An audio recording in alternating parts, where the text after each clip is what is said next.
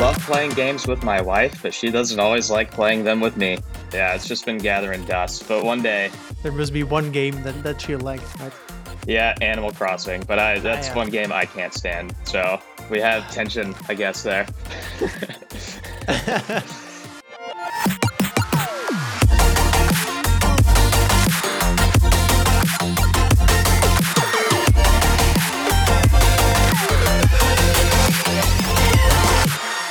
Hello there, listener, and welcome to the 27th Roundtable episode of the Metacasts. My name is Nico, and today I'm joined by Aaron Bush, Yonatan Raz-Fridman, and Miikka Ahonen. And today we're discussing PlayStation Spartacus, Tencent that wants to increase its stake in Supercell. We're talking about the Game Awards, and then at the end, as our bonus segments. we're not doing bold predictions. Well, kind of bold predictions. We're doing um, what most anticipated game will be the most successful from the most anticipated games uh, from the Game Awards, and then uh, which one we are most excited for.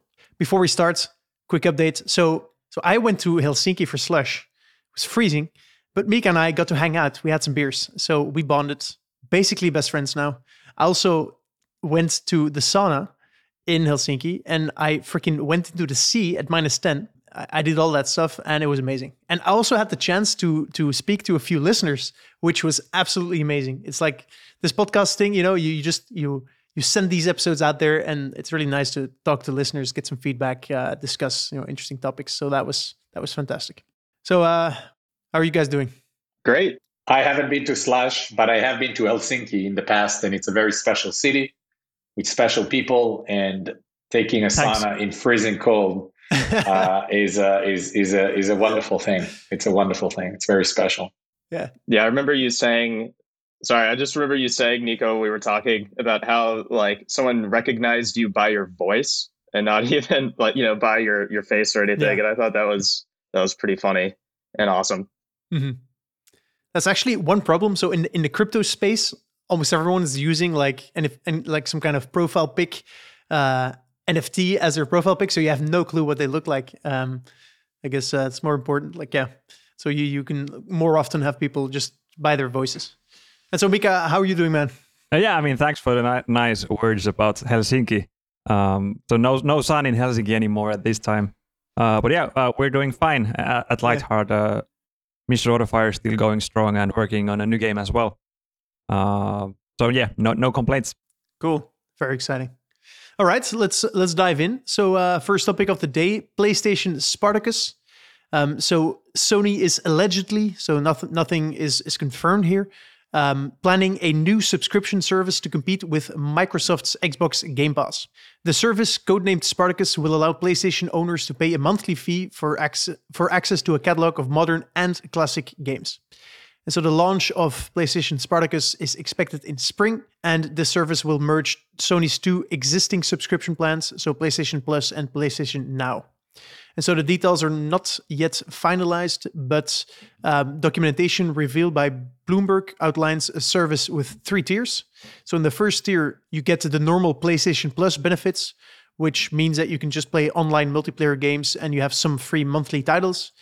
Um, the second tier offers a large catalog of PlayStation 4 and eventually PlayStation 5 games. And then the third tier gives extended demos, game streaming, and a library of classic PS1, 2, 3, and PSP games.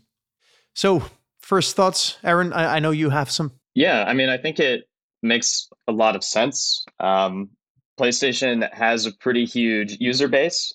Um, they even have a pretty huge subscriber base. So, PlayStation Plus subscribers, I think there are over 45 million of them at this point. And so, even if you compare PlayStation Plus to Game Pass on the subscription front, even though PlayStation Plus is probably less interesting than Game Pass and all they've done there so far, it actually is a bigger business. And so, really, in my mind, this is about I mean, it is all about PlayStation. Whereas, you know, Xbox Game Pass, they've kind of shifted their focus, you know, from optimizing the business based on, you know, units sold to just serving the most users wherever they are on whatever hardware platforms. Um, this change by PlayStation isn't exactly that. I don't think. I don't think they're necessarily trying to serve everyone, no matter where they are. They're just trying to create a better, deeper subscription experience for the 100 plus billion, um, you know, PlayStation users that are out there. And so, in my mind, this is more about increasing the value proposition of being a PlayStation user and subscriber, and through doing so, also potentially increasing the unit economics. But of course, we still, you know, everything is rumored and alleged at this point, so we'll get more specific details um, as they come. But you know, from a high level, I think it makes a good amount of sense. Mm-hmm. Yeah, I mean, it's an evolution, really, and it just makes sense from kind of productization point of view. Uh, having both PlayStation Now and PlayStation Plus at least to me it was really confusing. I always had to like go back to my my menu in in playstation and uh, and figure out like which one i was actually buying and which one was which. So having those two merged instead it's just kind of a sensible thing to do. Also just from the like consumer facing point of view. Mm-hmm. aaron do you know by heart the difference in pricing between xbox game pass and uh, i think playstation plus no, I mean I sort of forget off the top of my head. With with all of them, they have different prices based on how how long you're a subscriber. Um, and so I think it kind of depends. I think that though, I mean, if you are a PlayStation Plus plus PlayStation Now subscriber, that probably puts you into a price territory that's similar to Game Pass Ultimate. I would expect, which um, you know on the PlayStation side that gives you, you know, online play, you know, access to like the free game of the month, the PlayStation 4 classics backlog, plus access to some cloud gameplay through PlayStation Now, uh, which has, you know, a decent library, but is probably under underutilized, sort of as Miikka was saying. It's just like it hasn't been optimized well. The branding has been a little confusing. Um, and on Game Pass, like they have been smarter about just like clear tiers. Like you can either just get online or you can get game pass to get the full library or you can get ultimate to get everything everything. And i think um, you know switching from kind of two services that are side by side to more of a tiered approach is going to make sense. And the pricing at the end of the day is probably going to be pretty similar between the two. And so yeah do you expect because they currently you said have more than 45 million subscribers does that mean that they'll immediately have more subscribers for this new uh, new thing than uh, Xbox has with their what is it like about 20 million?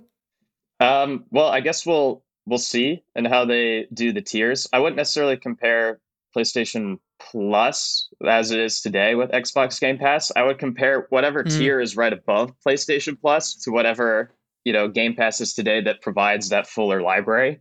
And so it really is a conversion game. How can they increase the value proposition in a way that is going to get, you know, however many, you know, percentage of those PlayStation Plus subscribers to convert into the higher tiers. And so if they can get 50% to convert, that'll probably put them maybe, maybe a little less. That will probably put them on about equal footing with Game Pass. That's probably not going to happen out mm of the mm-hmm. gate. That's a really big percentage.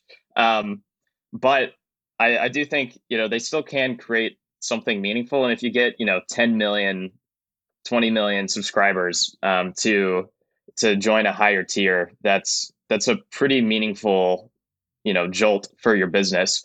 The big question in my mind um, that that could differentiate the approaches between these two companies a bit is honestly like the best value proposition of game pass is that you get all of xbox's first party properties on day one of their release and I sort of doubt that PlayStation is going to move immediately in that direction. It's probably going to be more of a you still have to buy the games individually, but you can also, you know, get access to this full library, maybe get access to certain bonuses that you wouldn't have otherwise in these games. But if they do somehow make it where you can get all of these games on day one, I think that would make the conversion rate shoot a lot higher. But there are, you know, very clear cost benefit trade offs that the business needs to make. And my feeling is they're probably not ready to completely transform their business. Although maybe down the road, I could see something like that being more realistic. Mm-hmm. Yeah, I was uh, I was doing some research and I uh, I read an article from September 2020 where the PlayStation chief Jim Ryan said that we're not going to go down the road of putting new releases into a sub- subscription model. These games cost many millions of dollars, well over 100 million to develop. We just don't see that as sustainable. So uh, it seems like he agrees with what you're saying. So um, that's interesting to see when, when that will change. Uh, Jan, what are your, your thoughts on this? PlayStation are doing what they have to do given the enormous amount of subscribe of, of users they have, and it makes sense to piggyback on what Xbox has done. I do think Xbox is, you know, ahead of ahead of them in terms of the subscription offering, but I kind of I would challenge the what PlayStation said in terms of the subscription doesn't make sense when you invest millions of millions of dollars. Um, that's probably a relatively short-sighted comment, but look, I think it's new to them. They're on the more conservative side of subscription. And I think ultimately it's really about the economics of what developers take, what their first party titles cost, and so on and so forth. But as as a as a user, I think it makes a ton of sense. I feel like Game Pass have been a really strong pool of users for Xbox. Um, I'm just concerned for PlayStation that they're it took them such a long time to introduce something more unified. Mm. That's interesting. And so, if I understand you correctly, you think that the number of games developed, or at least AAA games or, or high quality games developed under a subscription model, um, is only going to increase in the future. I, I, believe so because I think you we now have a global audience of consumers who have been trained for the past few years that the way you consume content is in the form of subscription. I don't think this is going away.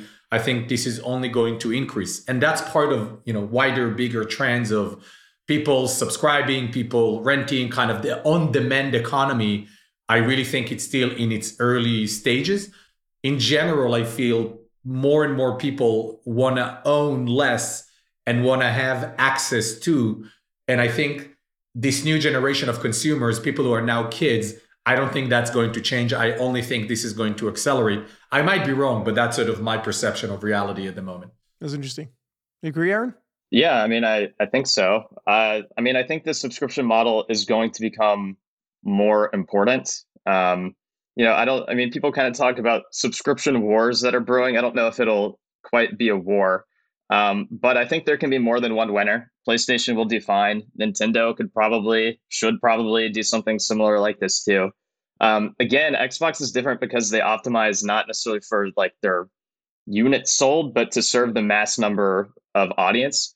And that's not what PlayStation is doing. And because of that, even if even though they are also going to a subscription model, like that keystone approach is still a little bit different. So I think there's a chance that, you know, even though PlayStation is larger than um, you know, Game Pass and Xbox today, just as the gaming industry continues to grow in more and more ways, that PlayStation kind of clinging to their same um, approach, which again isn't bad. They have a big business, big profitable business based on it, but they're just going to become increasingly niche um, as the industry expands around it. We saw that with Nintendo. Um, you know, the industry changed a lot. Nintendo kind of continued to do their same thing. That's fine. They have a big business, but I think you just kind of have to recognize the trade offs that they're making there. And so, I mean, personally, like I kind of enjoy seeing companies that want to be the ones to innovate on the industry and help grow it and evolve it, uh, which is more Xbox than PlayStation right now. But um, there's room for both of them to be successful, in my opinion. And and by the way, Nintendo does have a subscription. Uh, I'm subscribed to that. It's just a very shallow subscription of a few bucks a month that gives you access to all titles from Nintendo. I think I'm paying five five dollars a month. But yes, it's by no means even remotely close to what Xbox is offering. Hmm. So that's the subscription that's stopping me from visiting other people's islands in Animal Crossing because I'm too cheap to buy a subscription for my uh, my Switch. Interesting. Yeah. Um, so assuming that more and more AAA titles become available under a subscription service, what do you think? Like, will this have an effect on the quality of these games, the type of these games? Will we see more single player, um, less single player? Um, what are your thoughts on, on that moving forward, if, if any? Don't you think that that will have any effect? What do you think, Miikka? uh, I think like good content will be good content also in the future. I'm not actually concerned about that at all. Um, there's also the fact that I mean, the industry talks a lot about AAA, but in fact, the kind of lines between an indie game and a double A game, and a double A game and a triple A game, and even like these, I don't know what what you call a game that is like a GTA 5 caliber, like 500 million or whatever in budget. it's it's a continuum, right? So um, I don't think that uh, affects the type of experiences we get as much as uh, the funding for those.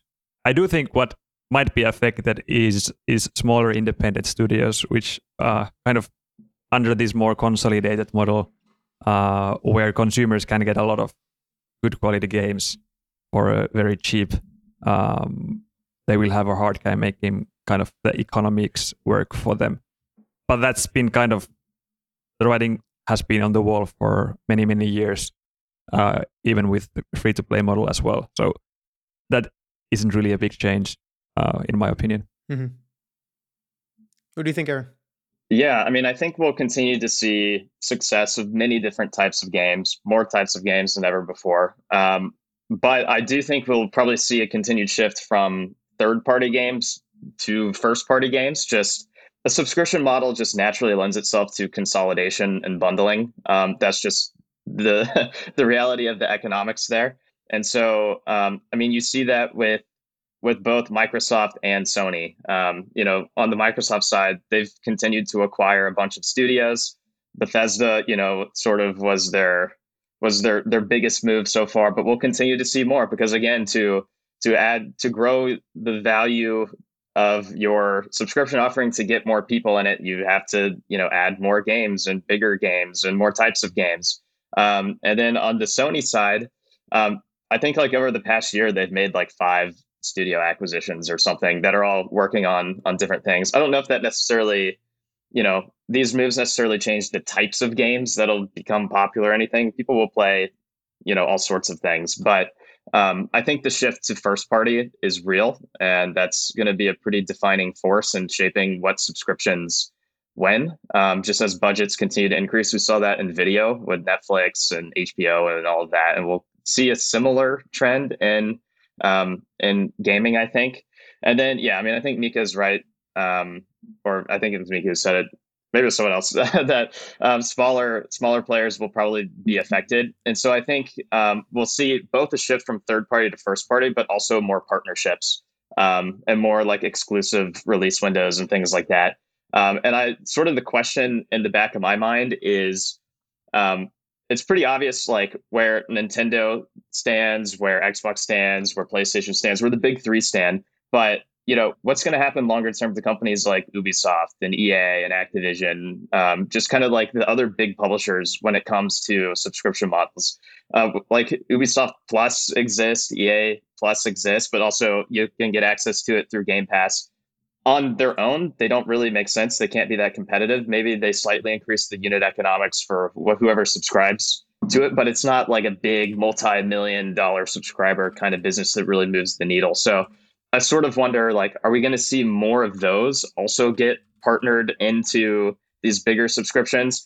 Are we almost going to see like a Hulu model where like from video, like you see a lot of the big like video like producers come together under one service to you know create their own platform that they all co-own like something like that. Maybe it's far-fetched but could be interesting. So that's kind of more the the tier at this point that i'm trying to think through. Um, but yeah we'll see what happens. Mm-hmm. yeah interesting. Um, cool. All right. Let's uh, move, move on to our next topic which is Tencent to increase its Supercell stake. So Supercell has seen its revenue fall nearly every year since Tencent's acquisition of a majority stake in 2016.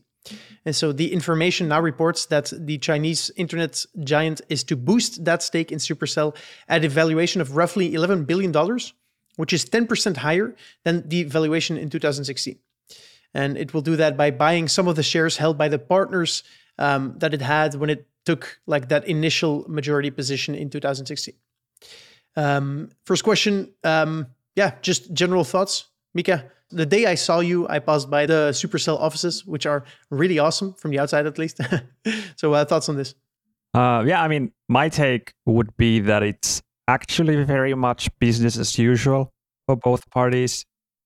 Um, Tencent already had the majority stake um, and this is basically just the financials, I guess. I guess uh, if if if I would read into it more, uh, I would say that it's a talent play more than anything else.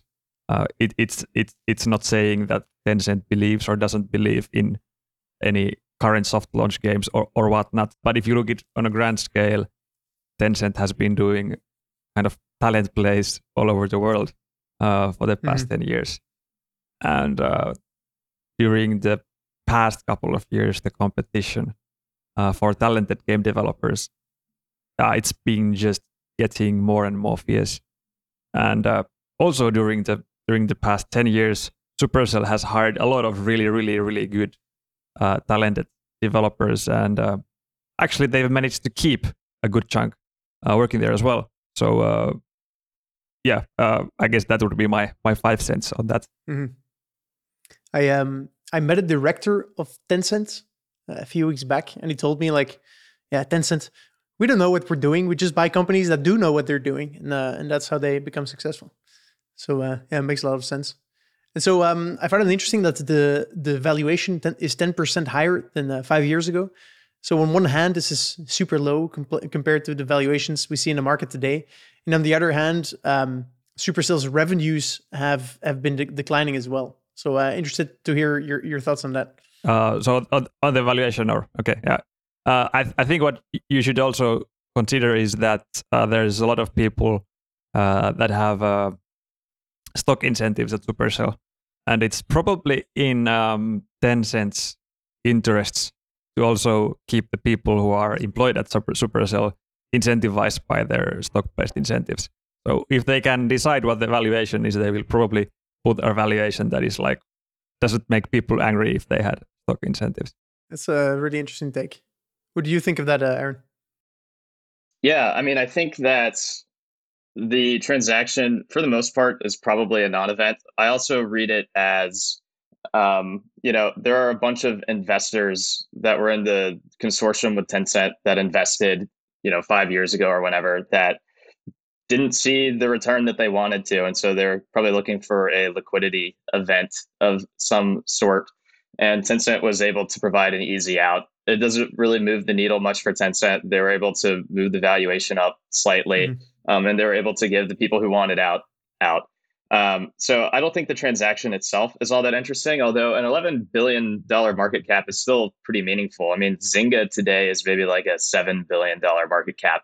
Um, and so, I, I mean, it still is optimistic. Like it still is pricing in growth of some sort. I don't know exactly, you know, the, you know, how Supercell performed financially in 2021, but if you take that price on the 2020 numbers, that's about seven times their sales and about 30 times their like earnings roughly um, so that that does price in growth and so the real question is like what does tencent see in supercell that makes them think that they can change and and grow from here and i don't know i mean when i look at supercell i mean i think they have maybe a more diversified business than they were five years ago they maybe have more irons in the fire um, kind of working on more games. They have like a venture arm that's invested in a bunch of other studios too. So I kind of get it. Um, but I'm curious what you guys think in terms of like the supercell growth opportunity from here and you know whether the downward spiral of the past few years is, is it going to start spiraling upwards now uh, have things really changed yeah i mean um, my take is first I think it's mostly focused on liquidity. I think it's liquidity for employees, liquidity for those investors that Aaron mentioned.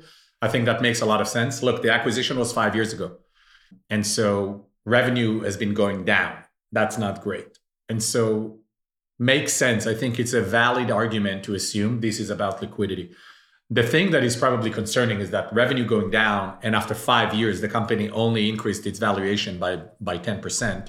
Um, in a world where the space is hot and there's growth across the board. I think that's that's interesting. Like to Aaron's point, 11 billion is a significant valuation, but on the other hand, it's only 10% from five years ago in a growth industry, in a growth area. Um, so something just doesn't adds up. And you know, I think an objective observer might look at it and say, is Tencent taking out other investors who are not confident anymore about the growth. And now they can deploy further their approach, um, looking at other successes like Riot. Riot has been expanding enormously in other verticals of the business as well. And it may be it might be that Tencent is looking at Supercell and they're like, hey, look, you're a sister company of which we are also majority owner or, or full owners of, is doing all of these incredible things. You know, we would love to see you guys try and some of that as well. And so I think there's probably just a bunch of different things that are happening to really position Supercell as an organization uh, to be able to tap into some of these concrete opportunities as mobile gaming market becomes much more saturated, much more competitive. Um, and it wouldn't be crazy to assume that Tencent is looking at Supercell and trying to figure out what are those new growth vectors to not only justify Aaron the 11 billion valuation, but how do we turn these to a 20 billion and maybe also spin it off as a as a publicly traded company at some point. So I think there's probably a bunch of things at play that we don't know. And I love when um, people from big Chinese companies saying we don't know what to, what we're doing. They know exactly what they're doing. They're very strategic. They're very smart. They're very thoughtful. They know exactly what they're doing. Uh, so I don't buy that self-deprecation, uh, if I may say so. Uh, they're they're incredibly savvy, and I think uh, I think Tencent is is a majority owner or, or, or a full owner of some of the most important interactive entertainment companies in in outside of China, Supercell and Riot. I mean, you're talking about two of the biggest mega brands in next generation gaming, free to play um, IP owners. So the possibilities are are insane for a IP owner like Supercell. Um, so I think there's probably a bunch of things at play. I suspect we're going to hear more and see more from Supercell in the next two years beyond just core mobile games. Maybe I'm wrong, but I feel there's other things at play that we're not aware of. Mm-hmm. Miikka, what were your uh, what's like? What are your thoughts on Everdale um, from what you've seen until now? Is it successful, unsuccessful, good game? Um, what do you think? Uh, why Everdale specifically? Actually, there's also two other games in soft launch: uh, Clash Quest and Clash Mini. Those are always also good to have uh, your thoughts on. Yeah. If you look at the just like revenue download data from Sensor Tower, App Annie, uh, for example, all of those three look like not great, not awful. So uh, obviously, it's hard to say because you only have the publicly available or semi-publicly available numbers, but uh, but they kind of look like uh, for a smaller company, probably Keeper. For Supercell, it's a different story. Um, for a long time, they had this uh, idea that a new game that they launch has to be one billion dollars in lifetime revenue at some point. Um, so kind of like the, the the bar is set high, and kind kind of also uh, an interesting bar because you don't know beforehand if you're ever ever pass it. Uh, that's another discussion maybe. But uh, but I think all of these three games uh, fall into the territory that there's probably a profitable business in them, but is the scale enough for Supercell? If I would have to guess, I think those are the hmm. discussions mm. that they're kind of having having in those game teams. Do you think that Supercell should evolve their mentality um, just because I was just saying it's like similar to what I said about Nintendo earlier and how like the industry has kind of grown past Nintendo. Like the mobile industry has sort of been growing past Supercell over the past five years. Um, and they've kind of, I, I, think they have changed in some ways, but um, kind of that same mentality, is it holding them back, do you think? I think they already did change that mentality. Okay. Um, I haven't heard the billion dollar uh, like rhetoric anymore. I, I guess for the past couple of years, and I don't think the Supercell of I don't know 2016 would have had three games in soft launch at once. So I think they're already showing that they are willing to be a little bit more um, open with what they launch into the public. Mm-hmm. Interesting. I see a, a, like a major parallel with you know VC investing, where when you look at a company, first thought you have like can this be a 1 billion dollar you know valuation company and there's a lot of you know very profitable companies that will like won't ever make that or not not at least in the next you know, 5 to 10 years um and so it makes sense to like if you then look at, at like bigger or later stage investors, then again they don't expect that at 10x anymore. Then they're more happy with the 3x with a company that's just sustainably you know generating cash flows. Um, so I guess maybe uh, as a as a VC goes into you know private equity and, and doesn't look for the 10x anymore or the, or the 100x, um, maybe 10 or a Supercell needs to do the same, not look for just games that can be this huge, um, and just be happy with you know decent decent games and, and just grow that way. Yeah, I think that's a like a very good uh, parallel actually. Yeah, and I was just going to say like they are a VC now. Like they they have invested in a bunch of other companies, so I think they are taking more shots. Um, and uh, yeah, I don't know, you know, how they've evolved their thinking about what success in anything looks like, but it's pretty pretty clear that they have accelerated their pace at which they're, you know, both creating and investing. Probably recognizing that um, they can't own all the winners, and um, you know, winners come in different forms and different genres, etc. So it's it's interesting. I feel like when I started Master the Meta, Supercell was like the company. Like everyone um, was like there was a lot of like worship around like what would Supercell do? Like how like how like you know they changed everything. Everybody's so inspired by them, and I think that's still the case to some degree. But even over the past couple of years, I feel like that mentality has shifted quite a bit. People don't um, refer to them the same way as they did even two years ago. Look, this is this is very natural evolution of categories. You know, Supercell was probably the first one to fully commercialize and capitalize on free to play, um, co play. You know, Clash of Clans in 2013 was like, I remember being in London building my first company and looking at what kids do. Clash of Clans was like, I mean, really a, a phenomena uh, for, for, for several years and I think, like in the case of big technology companies, you get to a place where your first or second product is like making it at a billion dollar, and you're like, well, now we only we should only build billion dollar product. Well, you know, everyone want to do that. Everyone just want to build a billion dollar product. The reality is that it's really difficult to do that, and every company proves that it's really difficult to do that again and again and again.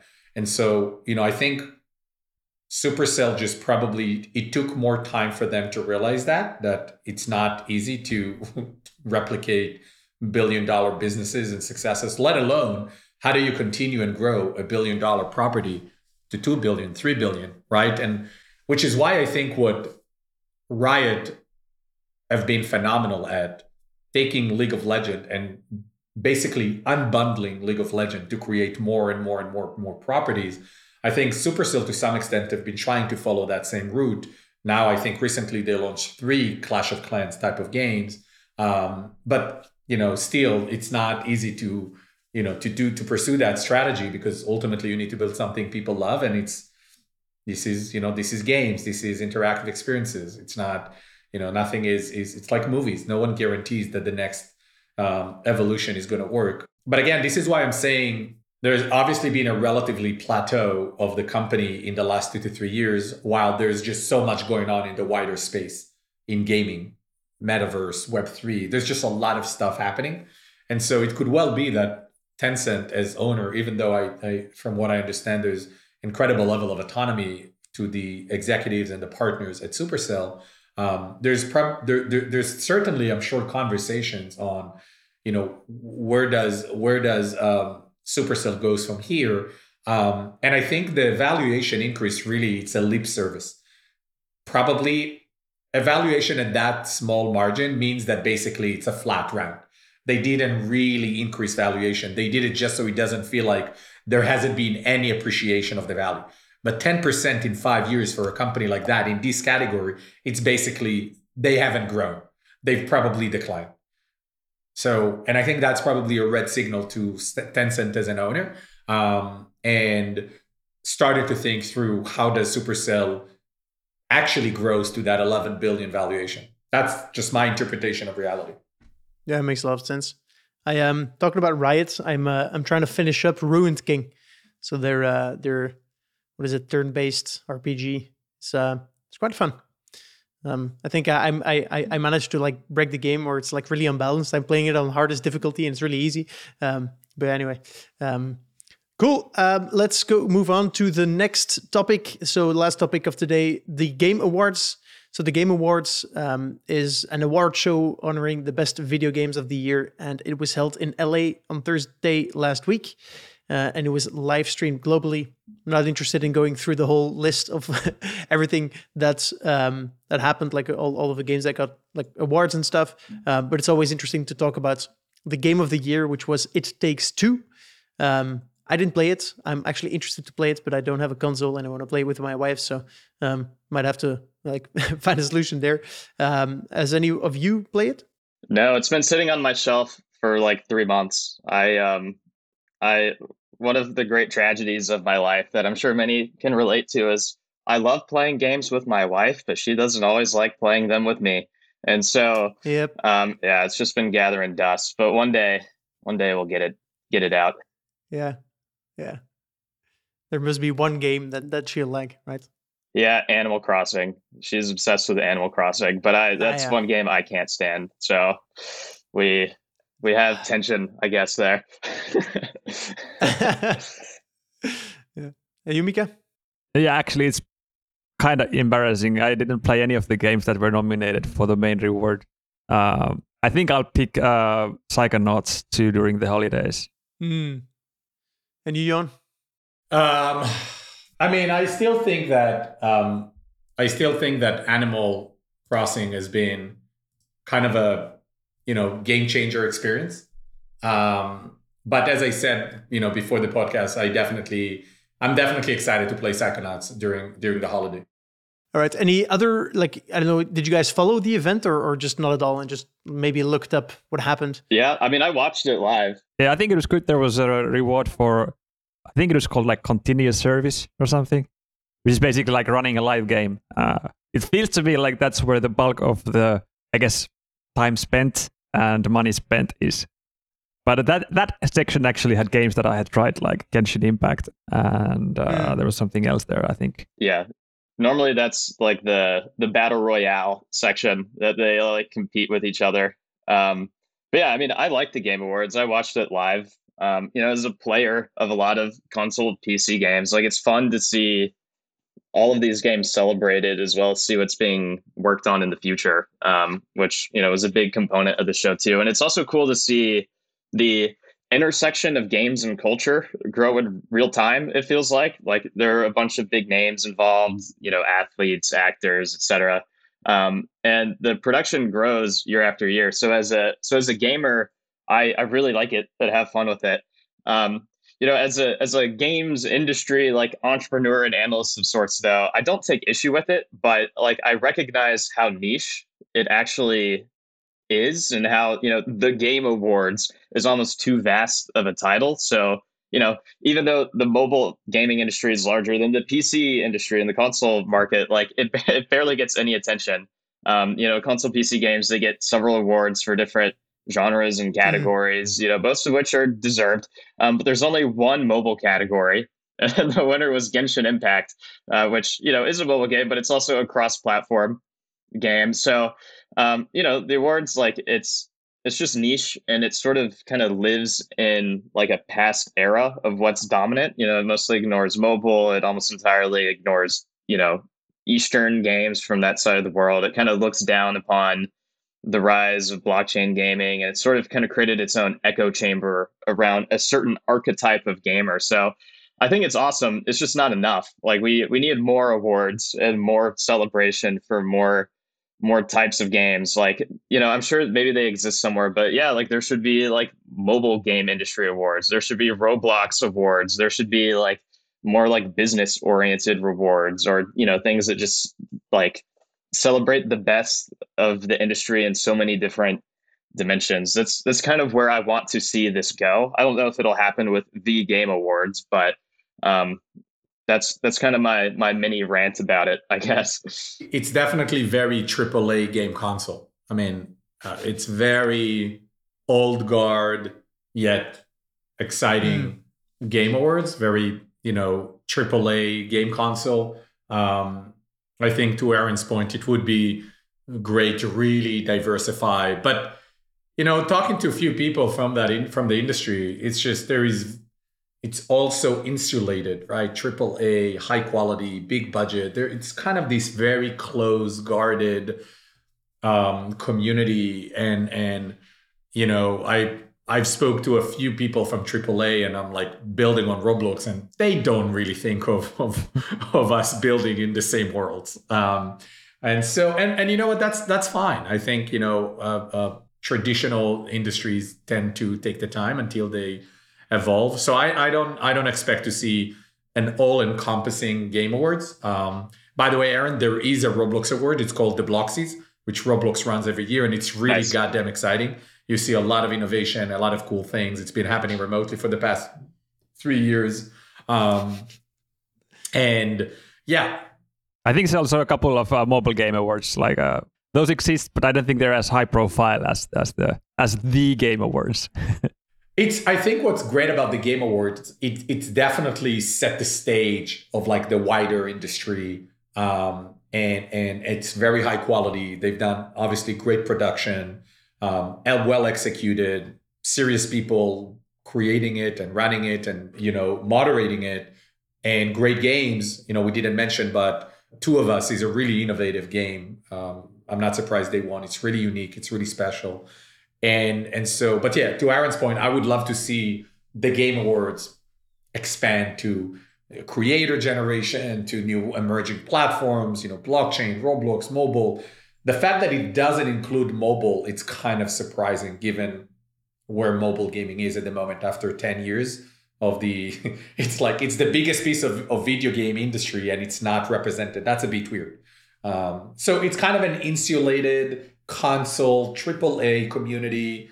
Um, and and I think that's okay. But to Aaron's point, would be great if it's can be expanded um, and include other emerging environments. For me, it feels that the culture of you know the what you say the AAA console PC market is so much different from the mobile and that's also so much different from for example the blockchain industry that it doesn't make sense for one organization to do all three. Um, in my head it feels more it makes more sense for like you know different parties to do that. Like for example blockchain games man like I don't even know like how this will work, but there's going to be like Bored Apes involved. Um, there's going to be you know punks involved. There's going to be like all of that you know internet native meme stuff involved.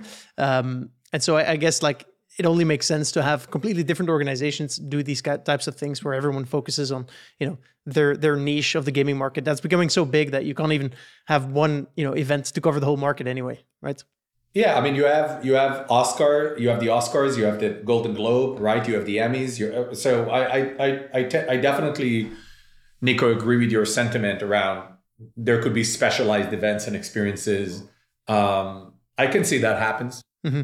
And I mean, like, there's always critique around these type of award shows because, like, however you do it, I don't think everyone will be happy. But uh, I don't mind. Uh, I think the purpose of these is still to be kind of a feel-good event celebrating great games. I, I don't care if my game doesn't win; it's still a valuable event, right? Uh, but on Nico's point, though, I think it's interesting that you said that, and I need interesting, like, the talk about AAA console PC being insulated from uh, mobile or even free to play. But but actually, every year I think that's less the case. Uh, Call of Duty is on mobile. Some of the biggest games out there, uh, Fortnite, Genshin Impact, they're like truly cross-platform. So I mean, it's it's converging, and mm. it's kind of the free-to-play model is is getting into everywhere, I guess. It's still an afterthought, though, Miikka. It's still an afterthought. Mm-hmm. For Genshin Impact? for Fortnite? Well, I mean, you're talking about a fraction of of of of, of the of the AAA landscape. You're talking about a fraction of the AAA landscape in in in its in in its entirety. It's a very small percentage, and a lot of these are afterthought. It's like, oh, we got to be on mobile. It just took us five years to realize how we do it. Um, versus, how do you build sort of cross-platform games in a native way from the beginning? I think that's something we, we're not yet seeing from majority of the players. But yeah, I mean, it makes sense that it will happen uh, over the coming years, especially as these companies are learning how to operate uh, in, in cross devices. Um, and so, but I still think I still think we're in the very early stages of adoption of AAA studios um, uh, adapting to mobile. And now you have blockchain and and and metaverse. And you know there's like a few more phenomena that now they need to deal and wrap their head around. This is going to take a long time. Yeah you can never keep up. You're you're right about the, the, the directionality of it though Miikka. I mean there are different ways you could go about it. You could have different events to celebrate different types of awards across the industry. That's probably i mean that's what already happens and probably what will continue to happen. You could also see like more like one consortium of you know like kind of teams coming together to like put on like a week long production of like you have the game awards like the big night but then you also have like the spin-off like the mobile awards or you know whatever else. So you could do things like that but I don't know. It's probably not going to happen. We just need the Naavik Awards to to to rise up and and fill in any of these gaps. But I don't know. I mean, it is more just for celebrating and having fun. More like it doesn't really impact business outcomes too much. It's more backwards looking than anything. Um, but and so yeah, it's probably good to keep that in mind. We can nitpick all we want, but the world keeps on keeps on spinning. Games keep on being made and sold. So all is well. Mm-hmm. I do plan on um, on trying out It Takes Two though. So uh, the, the they influenced me, so they have uh, one extra sale. Boom, major Boom. impact. Um, all right, uh, let's move on to the to the bonus segment.